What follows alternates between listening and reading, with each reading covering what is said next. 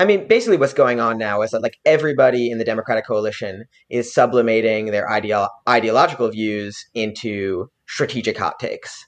Um, right. And that's what I'm asking you to do. Go on. And that's what you're asking me to do, right? um, so, um, and I think that that mode of discourse, I think, is actually hurts everyone in Mm-hmm. the in the Big Tent coalition we're trying to build because it brings us away from like talking about things that voters give a shit about. Yeah. and like talking from talking out of values and talking about ideas and again putting forward a positive vision. Um, and i think to become the party of punditry is anathema to american democracy and hands the stage over again to the republicans who are not the party of punditry you know? Yeah. on stage they're never like we should do this or we should do this because of voters. They're like we're batshit crazy. Like let's go for broke on like denying people in a pandemic like basic economic aid or like pretending that climate change or even the covid-19 pandemic itself don't exist. D-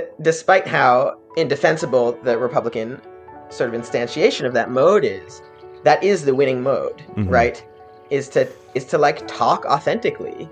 And so this this sort of like the fact that the, the conversations we're having after this it makes sense that they're so nakedly strategic but i also think that's a losing proposition for everyone